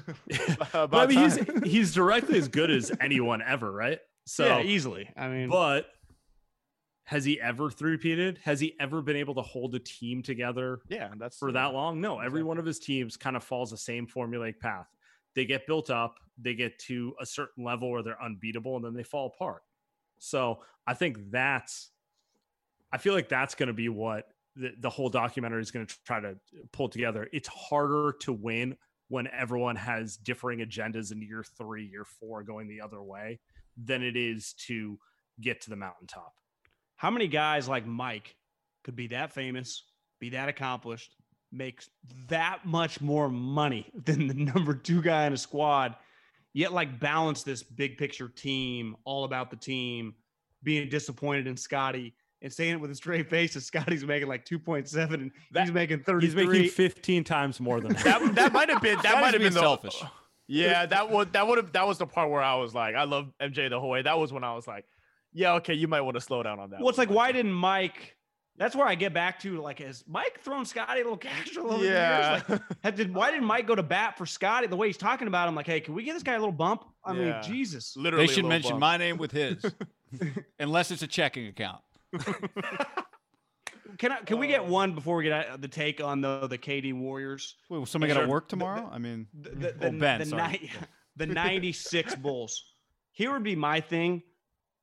The Warriors would have more firepower just because they got three elite guys. At the end of the day, they got Michael. 96 was incredible. Scottie was dominant. But they, I mean, you know, Rodman, let's say Rodman, You're Draymond a wash. Uh, my thing with Michael and Phil was good at this too. Their mental head games, Michael would say things to you that you can't say. So you're saying Michael and KD would have been He he would have been so mean to Kevin because they would have him and Phil would have located the weak link mentally, and it would have been Kevin because Klay's unfazed, Draymond and fucking Rodman doing their thing. Steph, like Michael could check Steph physically and you know give him trouble, but like they wouldn't be able to mentally fuck with him. I think they now Kevin like Scottie, he's got he's taller than Scottie. Now Scottie's great player, but I think they could mentally fuck with him. Now Klay, like what Ron Harper gonna guard Klay because you would imagine Michael would check Steph, Scottie check Kevin, Ron chase Klay, right? But I just wonder if Kevin, again, we'd never be able to do this in real life, but in the hypothetical world, could hang. I mean, Phil would be saying shit in the media about Durant. They would be saying shit about like his upbringing. They would say things that Oh, would that would've like been good. Oh, I, I, now again, Kevin is physically as you know a top twelve player probably all time. Like he, I do hang. think the one thing we haven't really seen from Kevin is him f- f- mentally shrinking games. If he, yeah, if I was he's- gonna say Yeah, for, but he, but LeBron's not like some mental fucking juggernaut coming after Yeah, your that's true. family. I, I just think Michael that's always said, been Michael the, would have the said that's always been the uh, the dichotomy of, of KD to me, where it's like, how can you be arguing with people in the DMs and then be that calm in the game? I was gonna Like, say, it's- he's it's a- he's a- it's a weird thing. so it's, yeah, like with Patrick Beverley, it kind of just Patrick makes you impressive. Rethink. it's so like Pat Bev is not MJ, but it's like you can see he comes at him. KD's obviously rattled in the media. He's talking all this shit, but he comes on the court and the guy drops 40. And that's where you're like, yeah, he might be sensitive and on Twitter, on social media, but on the court, that motherfucker is nasty. Like, anger anger works for him. Like So, that's that's don't- what that'd be the but curveball. like when if pro, nobody like, like MJ though. elite Scottie checking Kevin, Here's here's and here's how Michael I see it saying going mean down. things. It really depends which era's rules you go by. it will. I mean, the three I mean, this, this is the this is the cop out answer, but But like, it's true. Honestly, if you if you can't hand check, how effective are Scottie and MJ defensively against them? But also, do we let On the flip Scottie side- and Michael take threes for like two years before we play this game? Yeah, it's True. I, I watched. I think my, Michael could though like mirror.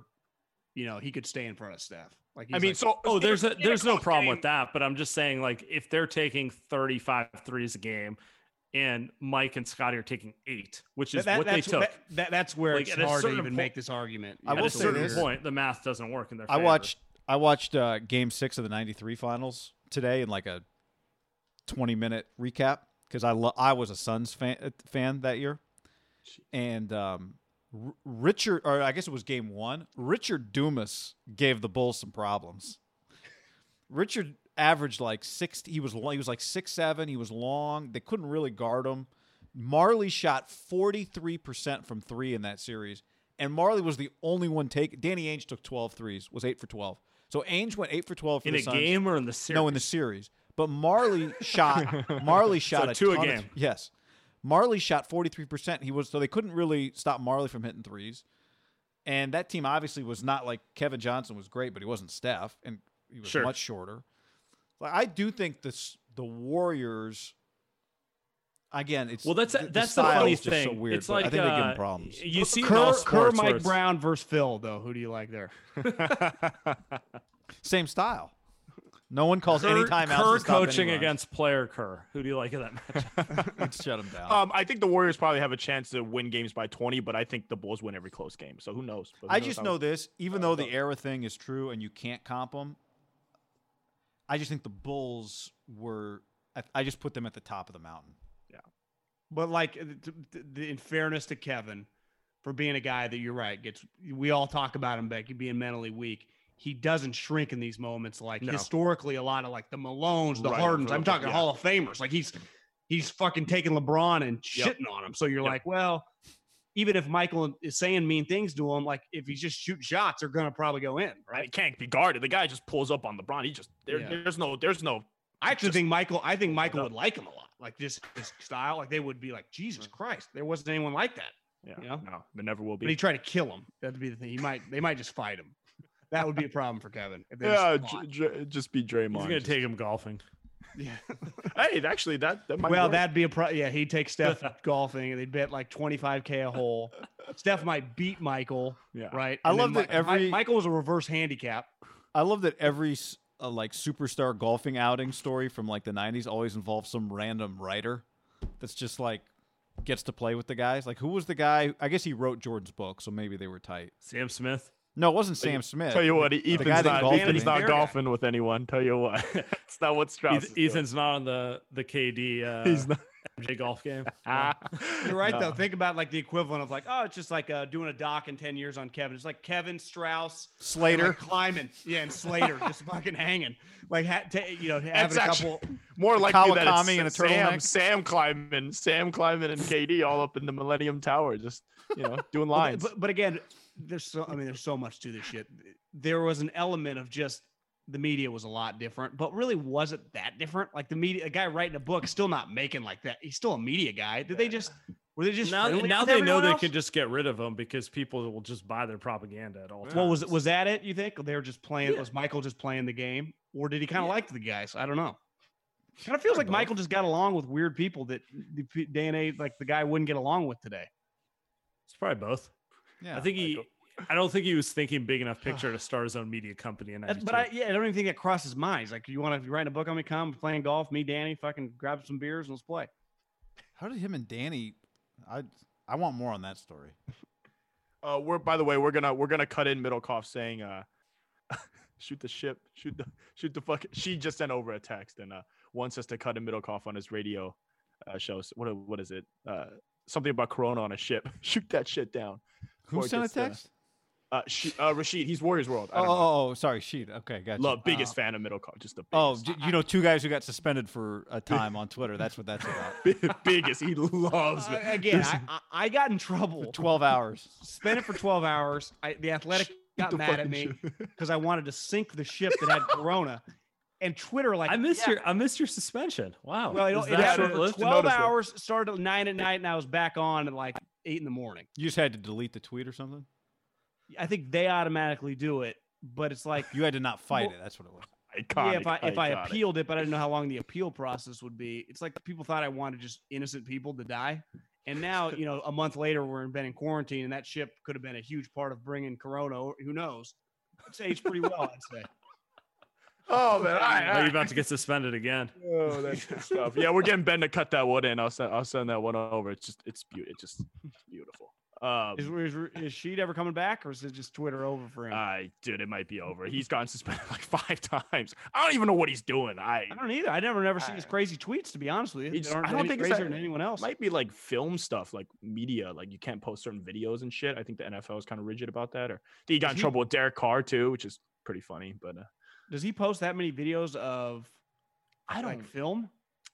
I guess he roasts Derek Carr. We'll just we'll end it there. He, he makes fun of Derek Carr. Derek Carr not a fan. But I, but uh, I feel like a lot of people roast Derek Carr in the media. Yeah, I guess when you have I don't know. Yeah, Derek. Derek Carr's not MJ. That's your guy, Sam, not my guy. My guy's a top five. My guy back. He just missed one throw. That's all. We'll be back next week. Well, jo- Jo- Jordan Love, Jordan Love might be your, uh, Uh, your you quarterback think- come Friday. Yeah. Well, maybe he'll be Mahomes. Maybe maybe Jimmy G's Alex Smith and Jordan. I can talk myself into anything. I'm No, okay. I, I meant G- I meant Jordan Love to Oh, the to the Raiders. To the Raiders. Raiders. Oh, Yeah, to the okay, Raiders. I was gonna say. Something just I'm, let's keep I'm an off eye the on that. bandwagon. They leave the state. I'm done. Yeah, I don't blame you. Well, they're then not Henry gone Ruggs yet. would- Oh, I got another. Well, yeah, actually, quarantine kind of uh, slowed down their move, huh?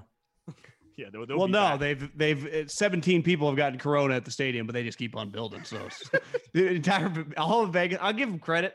Everything in Vegas, literally everything is shut down except that stadium. Oh my god. So I'm. I'm in the construction industry, and it's uh every day we have to put together a new formalized memo for how our uh, workers on site are going to stay safe, so they can s- keep working. So there's zero. Uh, Ben, you're editing this all off, by the way. yeah, we're, yeah, we're. uh, Uh, We're just Ben's pretty like, you guys said none of- you none guys of were wrapping it up 30 minutes ago. yeah, None of we- this- we- none of is- this this stops happens at every all. time. We can never, we can never wrap it up. But uh, but uh, yeah, maybe uh, maybe the throw the construction. That's not the first time I've Did I heard get all my talk Bulls takes in here? oh, let me check my notes.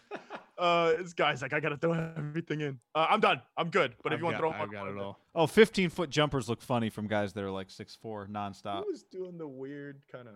I did feel like a lot more white guys were really good back in like the 80s and 90s than there are now. Like your Dan Majerle take watching a Suns game So a tan. couple weeks ago. Dan Majerle's just a really good player. You know, I'm just like I just don't think there's that many like legit white Hey, guys. Gor- They're just- Gordon Hayward, Steph.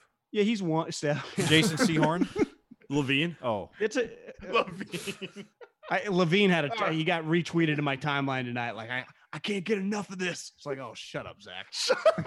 Work, Well, work you're on saying 40 how- wins first. it's I've the same I as like how got s- everybody has Mamba mentality all of a sudden. It's like, well, no, the point of it is that 90% of people don't, 99% of you don't. have it. Ninety-nine percent. Yeah. I got a lot of Zach LaVine type players in my timeline, and I get retweeted that are just like, "This is I live for this. This is this is what the league's about." It's like You're God. gonna you're gonna get a Zach LaVine on the Warriors next year, by the way, with Oh Anthony my Edwards. So look forward to that. Um, but uh, no, hey, Well, hey, guys, uh, thanks for coming on our podcast. It was a pleasure.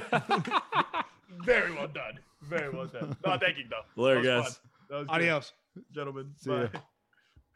Bye. After the end of a good fight, you deserve an ice cold reward. Modelo is the mark of a fighter. You've earned this rich golden lager with a crisp, refreshing taste. Because you know the bigger the fight, the better the reward. You put in the hours, the energy, the tough labor. You are a fighter, and Modelo is your reward. Modelo, the mark of a fighter. Drink responsibly. Beer imported by Crown Port Chicago, Illinois.